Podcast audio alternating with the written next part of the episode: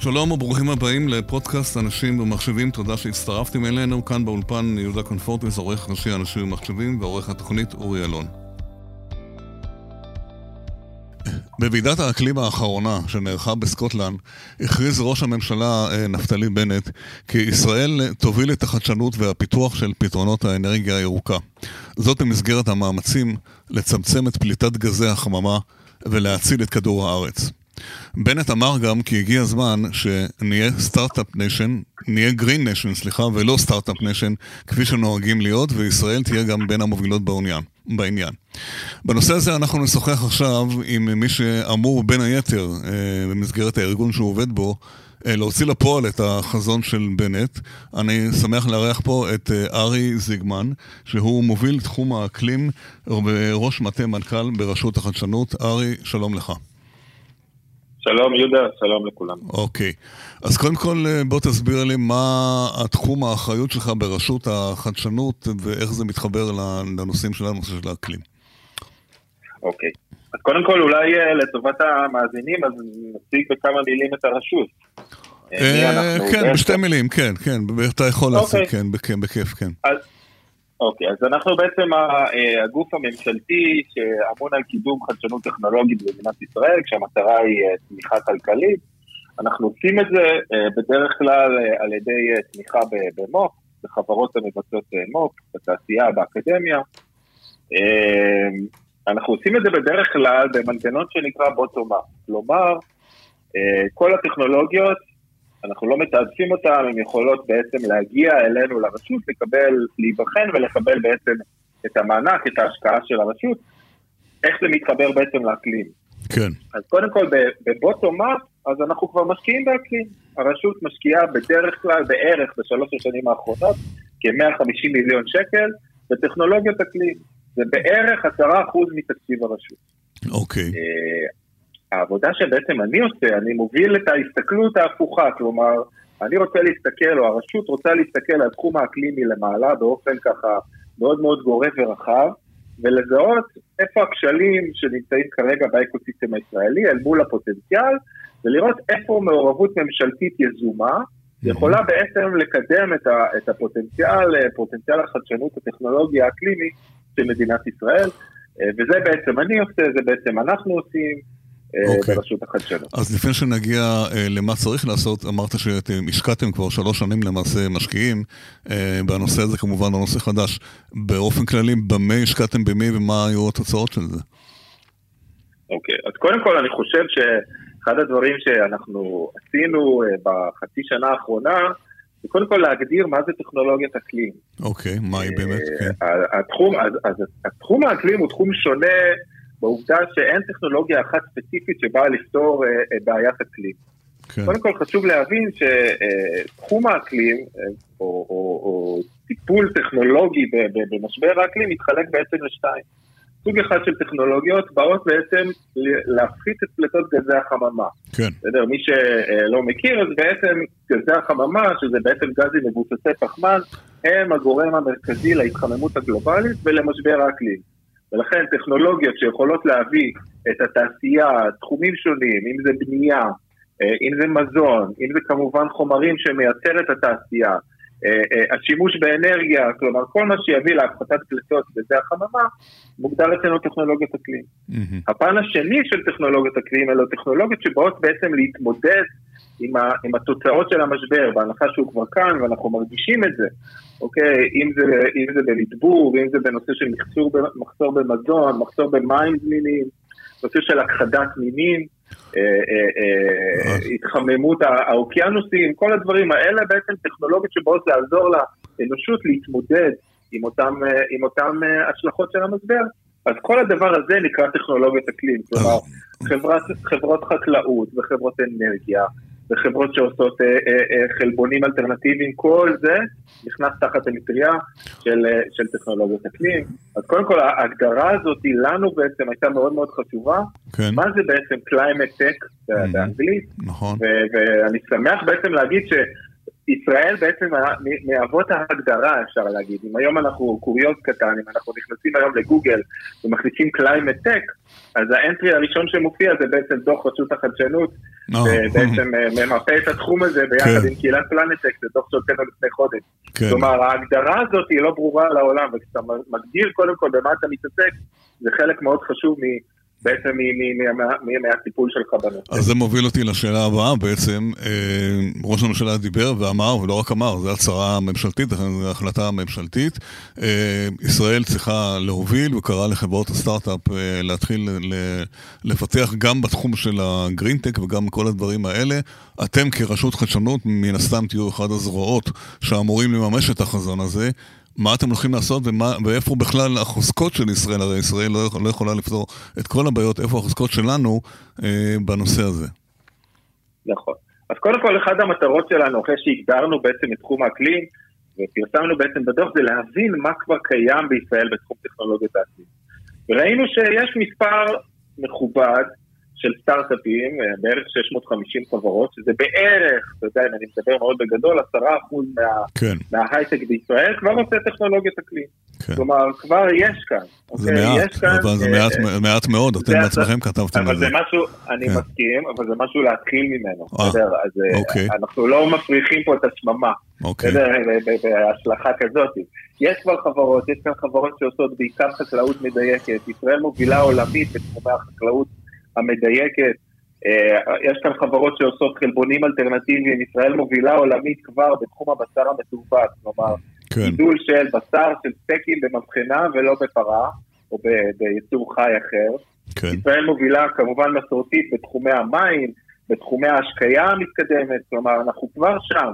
מה שבעצם ראש הממשלה אומר, אני חושב, ואנחנו מסכימים איתו, שבהייטק הישראלי יש יכולת לפרוץ גבולות נוספים, ובעצם לתת לעולם או לסייע לעולם להתמודד עם טכנולוגיות שבכלל עדיין לא קיימות, אה, ויש מחקר מאוד יפה של BCG, של Boston Consulting Group, שלקח בעצם את, את כלל הטכנולוגיות הקיימות בעולם ואל מול הפער, בעצם מה אנחנו רוצים בעצם להגיע, היעד הוא להגיע ל net zero, כלומר להפחתת נטו של פליטות ולהגיע לאפס ב-2050, כדי להגיע אה, לאפס פליטות גזי חממה ב-2050, 30 אחוז מה, מה, מההפחתה הזאת צריכה להתבסס על טכנולוגיות שעדיין בכלל לא קיימות. אוקיי, אז איך... פה ראש הממשלה בא ואומר, אוקיי. בוא נגייס את הראש הישראלי ואת ההייטק הישראלי ל-30 אחוז האלה, ובואו נראה מה אנחנו יכולים לעשות. אז אני מניח שעכשיו, אחרי שתהיה גם החלטת ממשלה רשמית, הוא ילך לשרת הכלכלה וילך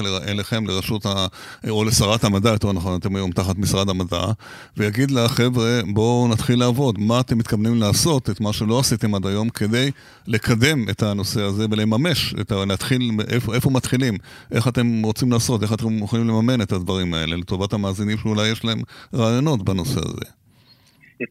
אז קודם כל אנחנו כבר באמת, הרשות כבר חלק מצוותים בין משרדיים, אה, ובאמת יש הרבה vibe מאוד חיובי בממשלה, לא רק החלטת ממשלה, אלא הרבה עשייה, כן. באמת לראות איך מגייסים את הטכנולוגיות הישראליות, ואני חושב שזה כבר מסר חשוב לכל יזם אה, אקלים אה, מתחיל או מתקדם, שמדינת ישראל הולכת להשקיע משאבים. אוקיי. איך בעצם אנחנו הולכים לעשות את זה? קודם כל זה בשלבי גיבוש. כן. בסדר, אבל אני יכול להגיד לך שאנחנו בעצם נשקיע בכל, לאורך כל כל היריעה, מה שנקרא, החל ממחקר יישומי, כלומר יש המון ידע שקיים באקדמיה הישראלית, צריך בעצם לתמרץ אותו ולהפוך אותו ממחקר יישומי, מחקר בסיסי, סליחה, כלומר רק למטרת המדע בעצם, ולהפוך אותו ליישומי. כלומר, אנחנו צריכים לעבוד עם החוקרים ובעצם לממן אותם שם. אז יש, יש תקציב לזה? לעשות, יש תקציב לממן את החוקרים האלה? או יהיה תקציב? קודם כל, יש, בוודאי שיהיה תקציב. קודם כל, אוקיי. כבר ברשות יש תמיד תקציב קבוע לתמיכה, יש לנו הרבה תוכניות לתמיכה במחקר יישומי. Mm, אה, אוקיי. חלק גדול מהתקציב הזה בעצם ינותב גם לתחום האקלים. אוקיי. אה, הדבר הבא, הדבר הבא זה בעצם לדאוג ליותר חברות הזנק, אוקיי? שתיוולדנה או שתונבטנה על בסיס אותו ידע. ולכן אנחנו בעצם צריכים לעשות פה חיבור בין החוקר והאקדמיה לבין יזם. אוקיי, יזם שכבר כנראה, או שהוא יזם חדש ומתחיל, או שהוא יזם שכבר עשה מה שנקרא את הסיבוב בהייטק, ורוצה לעשות, המיזם הבא שלו רוצה שישנה את העולם. אנחנו מכירים את היזמים האלה, אנחנו רוצים לחבר אותם בעצם לידע שקיים באקדמיה, וזו פעילות שהיא כמעט לא תלויה בכסף, אלא mm-hmm. ממש לעשות את החיבורים ובעצם להסביר וללמד או לחשוף את היזמים אה, בהייטק ל, ל, לידע שקיים באקדמיה ולצורך שקיים בעצם במדינה, בעולם, לפתרונות אקלים. כמה יזמים כאלה יש בשוק? כמה כאלה שאתם מכירים אותם?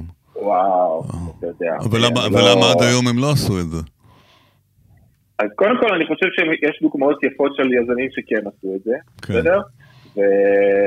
ואני חושב שיש פער בידע, בסדר? Mm. כלומר, כשיזם מחפש, אז תחום האקלים אולי הוא לא מספיק, איך אני אגיד במרכאות, סקסי, אוקיי? כלומר, לא כל כך ברור. הוא תשתיתי, כן, לא- זה לוקח זמן פשוט לעשות את זה, נכון, יש פה המון סיכון. זה לא טיק טוק או וואטסאפ או משהו כזה, כן, כן. נכון, יש פה המון סיכון, נדרשת השקעה מאוד מאוד גדולה, פרויקטים הם ארוכים, לא ברור בדיוק מי הלקוח, אתה לא רואה איזה אקזיט בסוף הדרך, וזה מרתיע יזמים, אבל אני חושב שה vibe העולמי ומשנה את המצב, ואנחנו פה בשביל לנסות למנף את השינוי הזה ובעצם להביא את ההייטק הישראלי לתוך... אז זה בדיוק השאלה, עכשיו מחר בבוקר, או אחרי, שלא משנה מתי זה יהיה, איך אתם תשכנעו את אותם יזמים, ואיך אתם תיתנו לו, זה עניין של גם אה, אה, תהליכים מסוימים, אה, מענקים, קול קורא, אה, אתם הרי עובדים בכל נכון. מיני, כל מיני שיטות.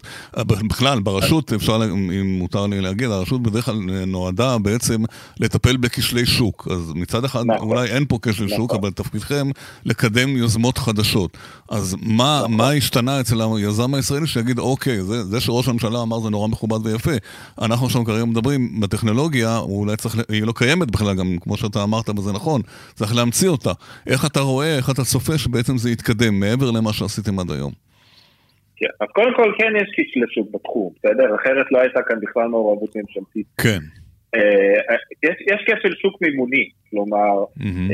אומנם בשנת, אה, בשנים, בשנים שאנחנו מיפינו בדוח, בשלוש השנים האחרונות בעצם הושקעו כאן שלושה מיליארד שקל, אוקיי, שלושה מיליארד דולר, סליחה, בחברות אקלים, אבל, אבל אנחנו לא רואים כאן מה שנקרא קרנות מתמחות, בסדר? כן. מודל ההון הסיכון, ודיברנו על זה קודם, כן. לא בהכרח מתאים לטכנולוגיות אקלים שהן מסוכנות, שהן יקרות, שהן ארוכות, אה, ולכן אנחנו צריכים אה, אה, לתמרץ בתור ממשלה להביא לפה את הקרנות שמה שנקרא הן יותר פיישן, mm-hmm. יותר סבלניות, כן. ויכולות להשקיע כאן לאורך זמן. אז זה דבר ראשון שאנחנו יכולים לעשות כן, במגוון כלים. זה התפקיד שלכם בעצם, כן. פה אתם נכנסים, נכון, במקומות שלא משקיעים. כן. נכון.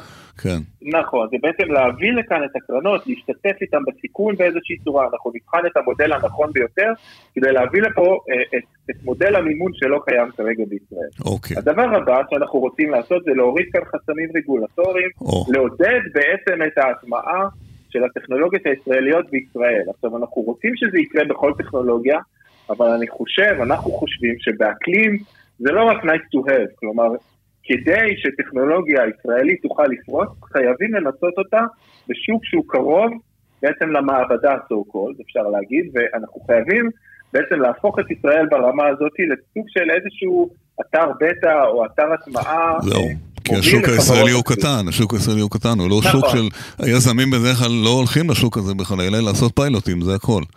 נכון. נכון, אבל אוקיי. כאן המצב הוא קצת שונה, כי אם כן. הלקוח שלך הוא הוא חברת חשמל או חברת נכון, תשתית כזאת, נכון. אם אתה מפתח, אז אתה, זה לא שיש לך המון חברות כן. חשמל בעולם שאתה יכול לתקשר איתם לא, בקלות. יותר קל לך לגייס כסף. יותר קל לך לגייס כסף, אתה אומר יש לי את חברת חשמל הישראלית, זה משהו בכל זאת, כן. זה נכון, כן. ולכן באמת, אחת מה, אחת מהאוטקאמס, מההחלטות אה, או מההמלצות שלנו להחלטת הממשלה הגדולה, תהיה בעצם התגייסות כלל ממשלתית גם לשים מימון, אבל לא פחות חשוב להוריד חסמים רגולטוריים שיביאו בעצם את החברה הישראלית, את חברת הטכנולוגיה האקלימית הישראלית, להשקיע ולנסות את המוצר שלה בחברת חשמל, במקורות, בנתיבי איילון, בעצם על גבי תשתיות אה, מדינה, וככה בעצם יהיה פה דאבל, יהיה פה ווין ווין לשני הצדדים. כלומר, החברה תקבל אתר הטמעה קרוב, היא תוכל לנסות, היא תוכל להוכיח proof of concept ממש בשטח, לקוח ראשון, המערכת עובדת, הכל בסדר, ומדינת ישראל תיחשף לאותן טכנולוגיות, ובעצם הטכנולוגיות האלה תעזורנה לישראל לעמוד ביעדי האקלים המאוד שאפתניים בעצם הצבנו לעצמנו כחלק מהמאמץ העולמי. אני בוודאי לא אחדש לך, נגעת בנקודה חשובה שלדעתי זו תהיה נקודת הכיוון, ההחלטה, אם זה יצליח או לא יצליח. יזמים רבים, כבר חלקם דיברתי איתם לפני התוכנית, אמרו לי, תשמע, המדיניות בישראל היא לא יציבה, אין מדיניות אחת. כל שני וחמישי מחליפים תקנות ורגולציה. אז כמו שאמרת, להשקיע בדבר כזה, תוכנית כזה, זו תוכנית לטווח ארוך, ואם אתה משקיע, לא יודע, באנרגיה סולארית או באנרגיה בתוך המים, שנים, ומחר בבוקר פתאום מגיע שר אחר ואומר היום זה לא, אז היזמים נרתעים. את, מאחר ואתה מכיר את הממשלה ומכיר את, ה, את הפעילות בישראל, עד כמה אופטימי אתה אופטימי בכלל שזה יהיה בכלל, כי אחרת, אם אני מבין נכון, עם כל הכבוד לפעילות שלכם, זה פשוט לא יהיה, לא, לא, לא, לא יקרה. להגיד לממשלה, בואו תסירו חסמים, זה, זה אתגר קשה, אתגר, אתגר לא פשוט, נכון? אז קודם כל זה נכון, אבל כמו שאמרתי, אני באמת מרגיש בממשלה הנוכחית בית מאוד חיובי, גם, גם בדרג הפוליטי וגם בדרג המקצועי, ותהיה חקיקה של חוקים. מדובר, ב, מדברים על חקיקת חוק אקלים, שיעגן תקנות שיעודדו הטמעה של טכנולוגיות ירוקות, ואנחנו נראה כאן פעילות שבעצם אה, תיתן את הוודאות הזאת. אה, הצוותים המקצועיים, אני יכול להגיד, לא מתחלפים באותו כסף כן, שהדרג כן. הפוליטי מתחלף, ויש פה, נכון, יש הב... פה drive מאוד מאוד חזק. הבעיה היא לא פקידים, הבעיה היא מקבלי החלטות, כן, זה נכון. כן. אבל כן. באמת בוא, בוא, אני חושב שהצעדים, ש... שוב, אני לא, אני לא עמוק בתוך הפעילות הפוליטית, אנחנו עסוקים במקצועיות שלנו, כן. בתחום המקצועי שלנו, אבל חוק אקלים, והדברים שבעצם יעגנו את כל הדברים האלה בחקיקה, בעצם יעשו את הוודאות הזאת בעצם לכל בעלי העניין במערכת. התחילו כבר לעבוד על חוק אקלים? למיטב ידיעתך? עושים כבר? כן? למיטב ידיעתי כן, המשרד להגנת הסביבה פועל חזק מאוד ביחד עם השותפים כן. לחיקוק של חוק אקלים כזה. הבנתי. אז אם אנחנו נסכם, אה, ארי, גם לטובת המאזינים, בוא נסכם איזה תהליכים אתם עומדים לעשות בקרוב, אמרת מחקר, אמרת השקעות, בוא תעשה לנו סדר בקצרה, מה התהליכים שהרשות עומדת לעשות בקרוב כדי לממש את החזון וגם את המטרה החשובה הזאת של באמת אה, הצלת כדור הארץ. אז קודם כל, אנחנו חלק מהחלטת ממשלה שהולכת ומתגבשת. כן. פה אני לא כל כך יכול להיכנס לפרטים. בסדר? כי זה עדיין נמצא בשלבי כן, עבודה. אין החלטה אבל עדיין, אנחנו כן. כן הולכים, כן. נכון, אבל אנחנו כן הולכים לרכז מאמץ, אה, אה, מה שנקרא בעגה הממשלתית איגום משאבים. בעצם אה, משרדי הממשלה אמורים לעבוד ביחד, כאשר רשות החדשנות תהיה גורם דומיננטי בתהליך, לקידום אה, טכנולוגיות ישראליות. בתוך הרשות אני יכול להגיד לך שאנחנו נחפש ונאתר את הטכנולוגיות שבהן האימפקט הוא מאוד משמעותי, נזהה פוטנציאל שקיים ונחדד ונרכז משאבים לכיוון הטכנולוגיות הללו. ובנוסף נמשיך בפעילויות הרכות המאוד משמעותיות של חיבור היזמים לאקדמיה, מה שאמר, מה שדיברתי, כן. מה שדיברתי קודם עליו, מה שנקרא לחשוף את ההייטק כמה שיותר לעולם האקלים, זו שפה חדשה לחלוטין, זה די מדהים שהיום אה, יזם ההייטק שרוצה לגייס כסף מקרן אקלים, בכלל כן. צריך לדבר בכסף, אבל הדבר הראשון שהם שואלים אותו, זה לא כמה המוצר שלך יעשה בשוק, אלא כמה CO2 או כמה פחמן דו-חמצני הוא כן. יוריד, הוא יוריד באקדמיה. הם לא מבינים מה זה בכלל, לא יודעים על מה מדובר. כן. בדיוק, ולכן אנחנו נשקיע הרבה משאבים יחד עם שותפים בהכשרות, בסדנאות, ממש ללמד את היזמים, ואנחנו אפילו נטמיע בתוך אה, הליך הבדיקה של הרשות את מדד ה-ESG, שזה ה-Environmental Social Governance, שזה בעצם היום החברות הציבוריות כבר מחויבות בחלק מהמדינות בעולם להימדד ולמדוד את עצמם לפיו, אנחנו נכניס את זה כאמת מידה לבדיקה שלנו, ובעצם כל, בעצם ככה נסייע ליזמים כבר בראשית הדרך להתחיל לדבר את השפה שבסופה של הדרך יאפשר להם לגייס כספים משמעותיים ובעצם להביא את הפתרונות שלהם לעולם. אתם לא אוהבים, אה, מי שמשקיע בדרך כלל לא, לא אוהב לתת תחזיות ולא להתחייב, אבל אתה יכול להעריך שתוך כמה זמן, שנה, שנתיים, שלוש, יהיה איזה שינוי בישראל? הערכה כללית, לא, לא מחויבת, אומנם זה מוקלט, אבל לא, לא יתפסו אותך במילה. תשמע, אנחנו עובדים עכשיו על איזושהי תוכנית חמש שנתית, בסדר? אה, אוקיי. כל דבר שאנחנו עושים, האימפקט שלו הוא כמה שנים קדימה. כן. בסדר? אנחנו מדברים על יעד ראשון על יעד ראשון אה, של, אה, אם מסתכלים על היעדים הלאומיים, אז המיילסטון הראשון של מדינת ישראל זה 2030, אז אני חושב שעד 2030 אנחנו כבר נוכל לראות השפעה של טכנולוגיות ישראליות, לפחות על הפחתת הפליטות או על שיעור הפליטות גזי החממה של מדינת ישראל, ואם נהיה אופטימיים אז גם הרמה העולמית. יופי. ארז ארי זיגמן, מוביל תחום האקלים, ראש מטה המנכ"ל ברשות החדשנות, תודה רבה שהיית איתנו, ואנחנו מן הסתם עוד נהיה בקשר, עד 2030 יש עוד הרבה זמן. להתראות. בוודאי, בוודאי. להתראות, bye. bye. bye.